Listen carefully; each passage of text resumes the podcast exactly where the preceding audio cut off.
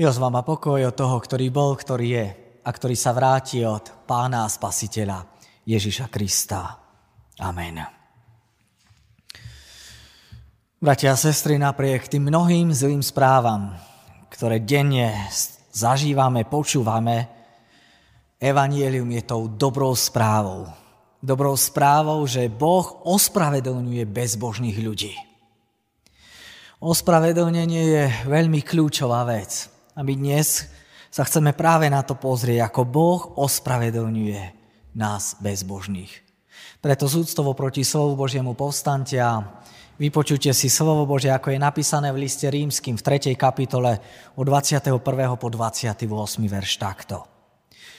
Ale teraz sa bez zákona zjavila spravodlivosť Božia, ktorú dosvedčujú zákony proroci.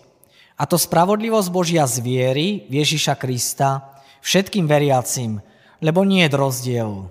Všetci totiž zrešili a nemajú slávy Božej. Ale ospravedlnení sú zadarmo z jeho milosti skrze vykúpenie v Kristovi Ježišovi, ktorého Boh dal ako prostriedok zmierenia skrze vieru v jeho krvi, aby dosvedčil svoju spravodlivosť prehľadnutím hriechov páchaných predtým v čase Božej zhovievavosti, aby tak dosvedčil svoju spravodlivosť v terajšom čase, aby on bol spravodlivý a ospravedlnil toho, kto verí v Ježiša. Kde je teda chvastanie? Je vylúčené. Akým zákonom? Zákonom skutkov. Nie, naopak, zákonom viery. Lebo tak myslíme, že človek ospravedlnený býva vierou, bez skutkov zákona. Amen.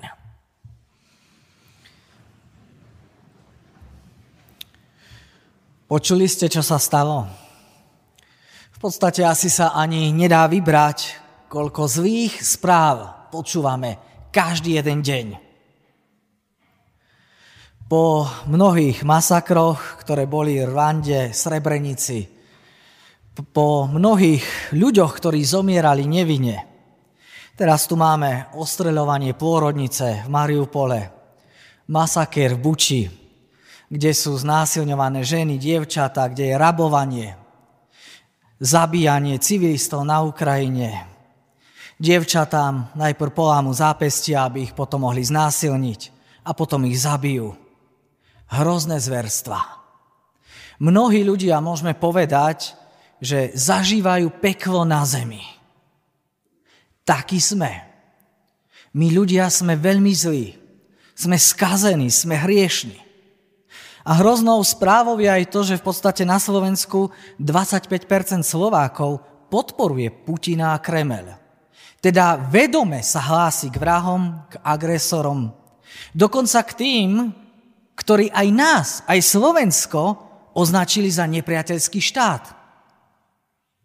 Hrozné je to, že toto je v nás. To zlo je v našom srdci. To zlo nie je len za našimi hranicami, ono je v nás. Hrozné je to, že to my sme tí, ktorí sa hneváme, ktorí sa hádame, ktorí vtedy, keď treba pomôcť, nedokážeme pomôcť, ktorí skôr dokážeme ublížiť. Mnohí ľudia sa roky obchádzajú, roky spolu nerozprávajú, roky majú pocit, že tí druhí, oni sú veľmi zlí, to nie ja som ten dobrý. Také je naše srdce. Takí sme vo vnútri, skazení, zlí. Ale ja mám pre vás ešte horšiu správu. Dokonca tú najhoršiu správu. Je to tá najhoršia správa, ktorú človek vôbec môže počuť. Lebo tá správa je horšia ako smrť. To, čo sme dnes v úvode v tomto texte počuli, v tom 23. verši, je totiž tá najhoršia správa, ktorú ktokoľvek môže počuť. Je to tá najhoršia správa, ktorá je v Biblii. Je to správa, že pred Bohom človek neobstojí. Že všetci, ako tu sme vinní. Všetci. Všetci sme hodní odsúdenia, zatratenia, zavrhnutia. Všetci si zaslúžime peklo. zatratenie a večné odlúčenie od Boha. Pretože my všetci sme pod hriechom. Hriech to nie je niečo, čo je možno mimo nás. To nie je môj sused, ktorý sa so mnou háda o to, že či medzu máme o meter posunúť. To nie je môj brat, moja sestra, s ktorou mám spory. To nie je môj sused. To nie je cudzia armáda. Problém je v nás. V každom jednom. Preto, že sme pod hriechom, sme aj pod tým hrozným Božím súdom, ktorý je však spravodlivý, lebo čo iné si vlastne my ľudia zaslúžime, ako Božie odsúdenie, Božie zatratenie, Boží trest. No a do tejto hroznej situácie, že to peklo nezažívajú len za našimi hranicami, ale že to čaká človeka, všetkých ľudí, zaznieva veľmi dobrá správa. Dokonca môžeme povedať tá najlepšia správa na svete. A to je správa o tom, že Boh sa rozhodol zmeniť náš údel. Boh sa rozhodol vyhlásiť amnestiu.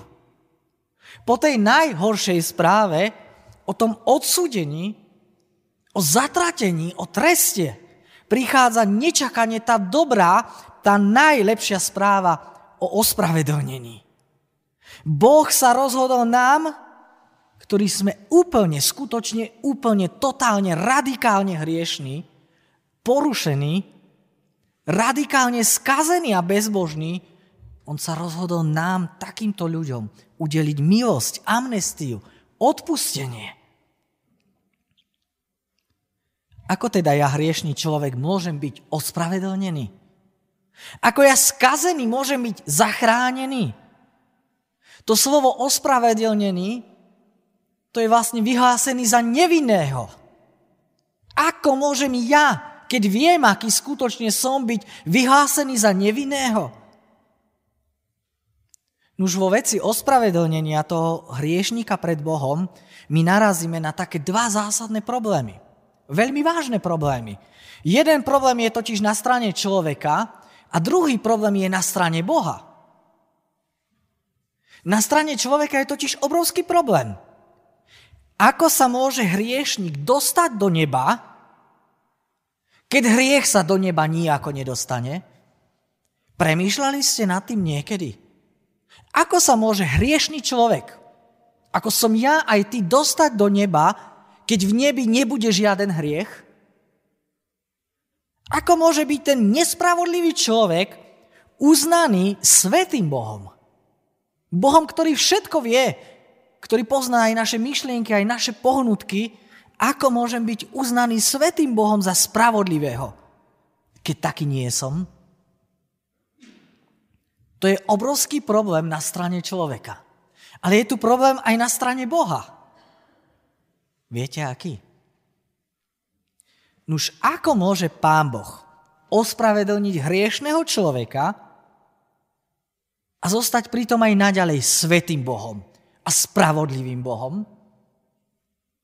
Ako môže spravodlivý Boh prehlásiť o vinnom človeku, že je nevinný, keď v skutočnosti je vinný?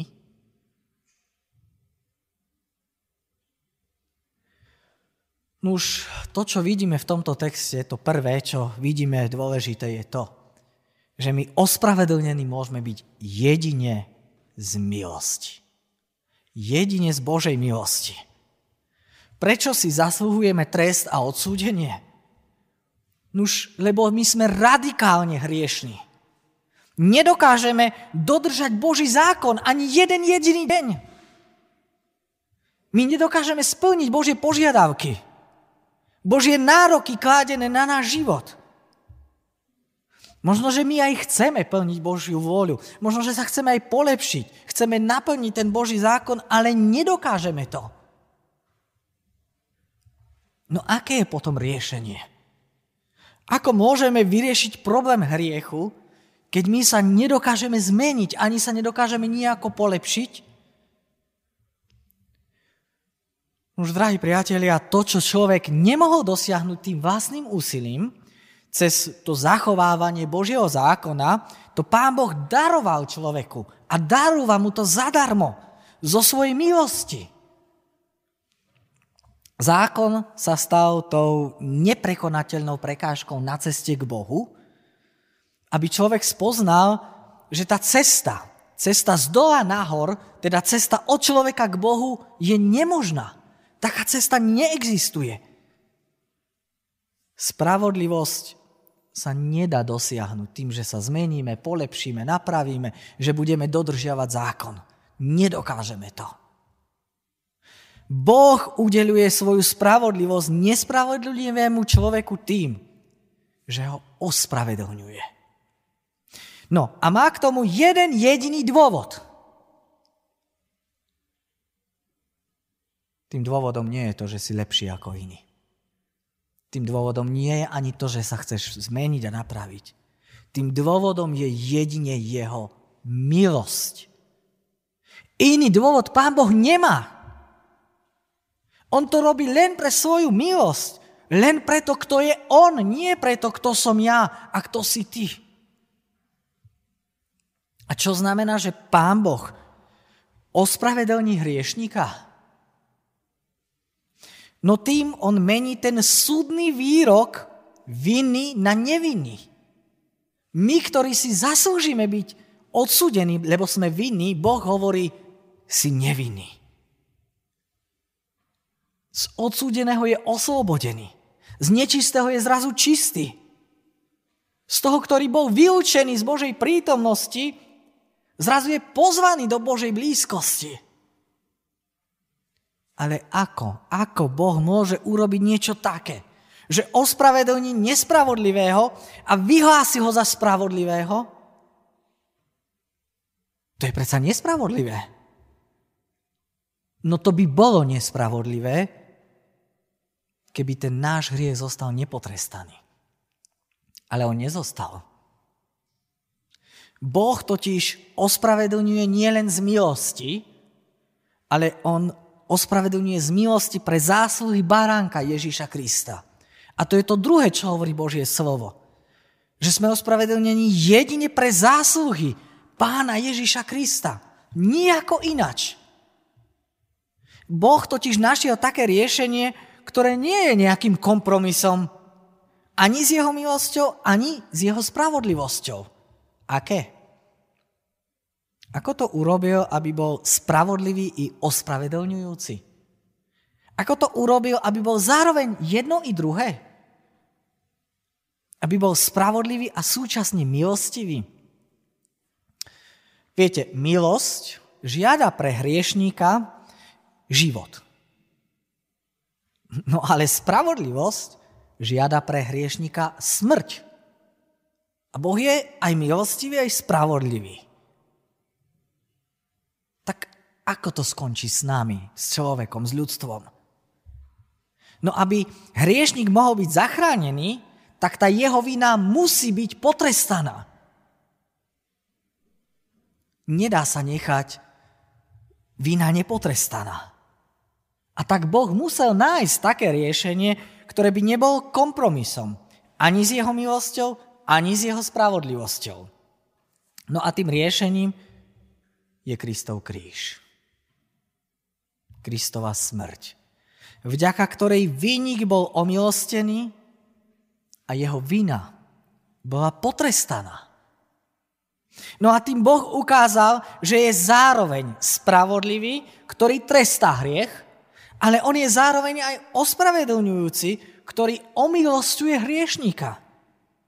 Kríž teda znamená, že niekto za nás zaplatil. Za nás, za mňa aj za teba. A čo bola tá cena? Už v tom 25. verši, ak to máte pred sebou, vidíte, že tam sa píše o Kristovej krvi. A krv hovorí o násilnej smrti. Áno, to bola cena. Za vínu sa totiž platí. A cena, ktorá sa za vínu voči Bohu platí, je veľmi vysoká. Platí sa životom. Ale ak sme túto cenu nemali zaplatiť my, Ak si ju nemal zaplatiť ty ani ja, tak ju musel zaplatiť niekto iný. Inej cesty nebolo. A kto za nás zaplatil? No Pán Ježiš Kristus. Pre koho je teda tá dobrá správa? Komu je ponúknutá milosť? Pre koho sa Boh obetoval v Pánovi Ježišovi Kristovi? Nuž na jednej strane platí, že pre celý svet. Áno, on zomrel pre každého jedného. Ale musím povedať, že zároveň platí aj niečo úplne iné. Platí to, že Kristus zomrel na druhej strane len pre veriacich. Lebo 26. verš hovorí: a ospravedlnil toho, kto verí v Ježiša. Zomrel pre celý svet, ale ospravedlňuje tých, ktorí v Neho veria. Kto verí v Ježiša, iba ten, kto verí. Jedine veriacich. A to je to tretie, veľmi dôležité, čo si musíme dnes uvedomiť. Jedine vierou. Teda jediný spôsob, ako si môžeme tento dar milosti, ktorý je daný pre zásluhy Pána Ježiša Krista, my nejako prisvojiť, nejako privlastniť, nejako vedieť, že to platí aj pre mňa, je viera. Prečo teda nebudú zachránení všetci? Prečo nebudú všetci pred Bohom ospravedlnení, keď Pán Ježiš zomrel pre všetkých? Už to ospravedlnenie, ktoré Boh ponúka zdarma, z milosti, to naráža na jednu veľkú prekážku. A tou prekážkou je pýcha človeka. Preto Pavol hovorí v tom 27. verši, kde je teda chvastanie?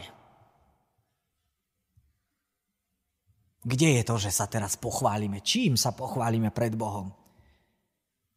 Viete, nič také neživí našu pýchu ako práve chvála. No a táto spravodlivosť, ktorú Boh ponúka, tá zasadila tú najväčšiu ránu práve pýche človeka. Táto spravodlivosť je totiž z milosti. A jediná vec, ktorú z milosti my nemôžeme urobiť, je zaslúžiť si ju. To sa nedá. Čo môžeme urobiť s milosťou? No my milosť môžeme len odmietnúť. Môžeme ňou pohrdnúť. A nemôžeme si ju zaslúžiť. Inak by to už nebola milosť. No a milosť tak odstavuje tú pýchu človeka. Práve tým, že odstavuje akúkoľvek zásluhu človeka. Kde nie je zásluh, tam nie chváli. No čím sa pochválite, ak na tom nemáte žiadnu zásluhu? Tam si pýcha nepríde na svoje. No a práve toto, odstavenie tej ľudskej chvály, je tak nepriateľné pre pýchu človeka. Je takým tvrdým orieškom a takou horkou pilulkou, ktorú človek nevie nejako prehltnúť. Lebo človek nechce stať pred Bohom s prázdnymi rukami, ako žobrák, ako ten, ktorý nič nemá. Ako ten, ktorý je odkázaný len a len na milosť. No a preto táto správa je pre všetkých dobrých, pre všetkých mravných, možno aj pre všetkých zbožných ľudí tak nepriateľná. Lebo oni si chcú tú spásu zaslúžiť, chcú ju získať. Myslia si, že majú na to nárok. Mnohokrát práve my, ktorí chodíme do chrámu, máme pocit, že my na to máme väčší nárok ako ostatní. Veď my sme viac cirkvi darovali. Veď my sme sa v cirkvi viac naslúžili. Veď my sme sa viac napomáhali. My si mnohokrát chceme zaslúžiť tú spásu. A čím viac sa človek snaží, a čím viac sa mu darí možno byť nejakým mravným, byť zbožným vďaka tomu svojmu úsiliu, tým viac v ňom rastie jeho pýcha. A čím viac v ňom rastie jeho pýcha, tak tým viac sa vzdialujeme od Boha. Tým viac veríme sebe, svojim silám, svojim schopnostiam ako Bohu. Pyšný človek odmieta Boha. Odmieta vieru. On neverí Bohu, lebo on verí vo svoje sily, vo svoje schopnosti. Veriť totiž znamená zaujať postoj žobráka. Človeka, ktorý má prázdne dláne, ktorý nemá nič. Znamená to zaujať ten postoj odsúdenca, ktorý vie, že si zaslúži trest a tak mu nič iné nezostáva, len prosiť o milosť. Lebo ten trest si zaslúži. Viera sa nemá o čo iné oprieť, ako o Krista, ako o Kristov kríž, ako o jeho krv, ktorá bola preliata na naše odpustenie. Ale pyšný človek, viete, pyšný človek radšej pôjde so stýčenou hlavou do pekla, ako by sa mal pokoriť, ponížiť a tak ísť do neba. Viera je uznanie vlastnej biedy, nedostatočnosti, získať spásu vlastnými silami. Viera je spoliehanie sa na to, že Kristova obeť stačí na moju záchranu. Viera je spoliehanie na tú dobrú správu, o ktorej počas celého pôstu rozprávame. Na tú dobrú správu o záchrane človeka z milosti pre Krista vierou. 28. verš hovorí, lebo tak myslíme, že človek ospravedlnený býva vierou bez skutkov zákona. Neviem, či ste si všimli, že v tejto vete je to najdôležitejšie, to slovíčko bez. Všimnite si to slovo bez, čo znamená bez akéhokoľvek vzťahu k ním, bez akéhokoľvek vzťahu ku skutkom. To znamená, či sú to skutky dobré, alebo či sú to skutky zlé. To znamená, že vaša dobrota vám nepomôže. Ale zároveň to znamená, že naše zlo nebráni Bohu, aby nám udelil milosť. Vaša dobrota vám nepomôže, vaša zloba, pokiaľ bola úprimne vyznaná, nemusí byť žiadnou prekážkou. To neznamená, že teraz nemáme robiť dobro. Máme. Je to veľmi dôležité. Robte dobré skutky. Robte ich, koľko sa len dá. Robte ich, kedy sa len dá. Ale pochopte, že vám to ani kúsok nepomôže zlepšiť vašu situáciu pred Bohom. Spravodlivosť, ospravedlnenie vám bude pripočítané ako dar. A tým si môžete byť istí. Nijako inač, bez skutkov, aj bez dobrých skutkov, aj bez tých zlých skutkov. Vždy si môžeš byť istý, aj keď robíš dobré, že len Božia milosť ťa zachráni, ale aj keď robíš veľmi zlé, spoliehaj sa len na Božiu milosť, lebo spása je bez skutkov. Cesta skutkov v skutočnosti ona chce urobiť Boha nejakým našim dlžníkom.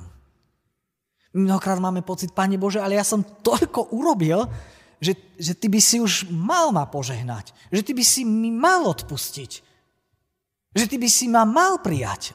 Ale tak toto nie je. Keby sme dali naše zlé a dobré skutky na váhu, tak tie zlé jednoducho to prevážia. Sú o mnoho ťažšie, ich o mnoho viac. Len my si to mnohokrát nechceme priznať. My vidíme zlo na iných. Veď všetci sú zlí. Ja jedine nie. Začal som teda tou zlou správou, veľmi zlou správou. Že všetci hriešní si zaslúžime ten spravodlivý trest. Smrť a to večné zatratenie. Ale končím tou dobrou správou. Dokonca tou najlepšou správou. Že tá cesta záchrany pre večnosť je zadarmo, je z milosti, je pre Krista, je vierou. Vierou pre mňa aj pre teba. Ona je otvorená skrze Kristov kríž. Preto to neodmietaj, brat, sestra. Ani ty, ktorý si tu dnes, ani ty, ktorý sleduješ tento prenos. Neodmietaj to Božie volanie. Ona aj teba chce ospravedlniť a vyhlási ťa za nevinného. Ver mu. Nech si v akejkoľvek situácii. Amen.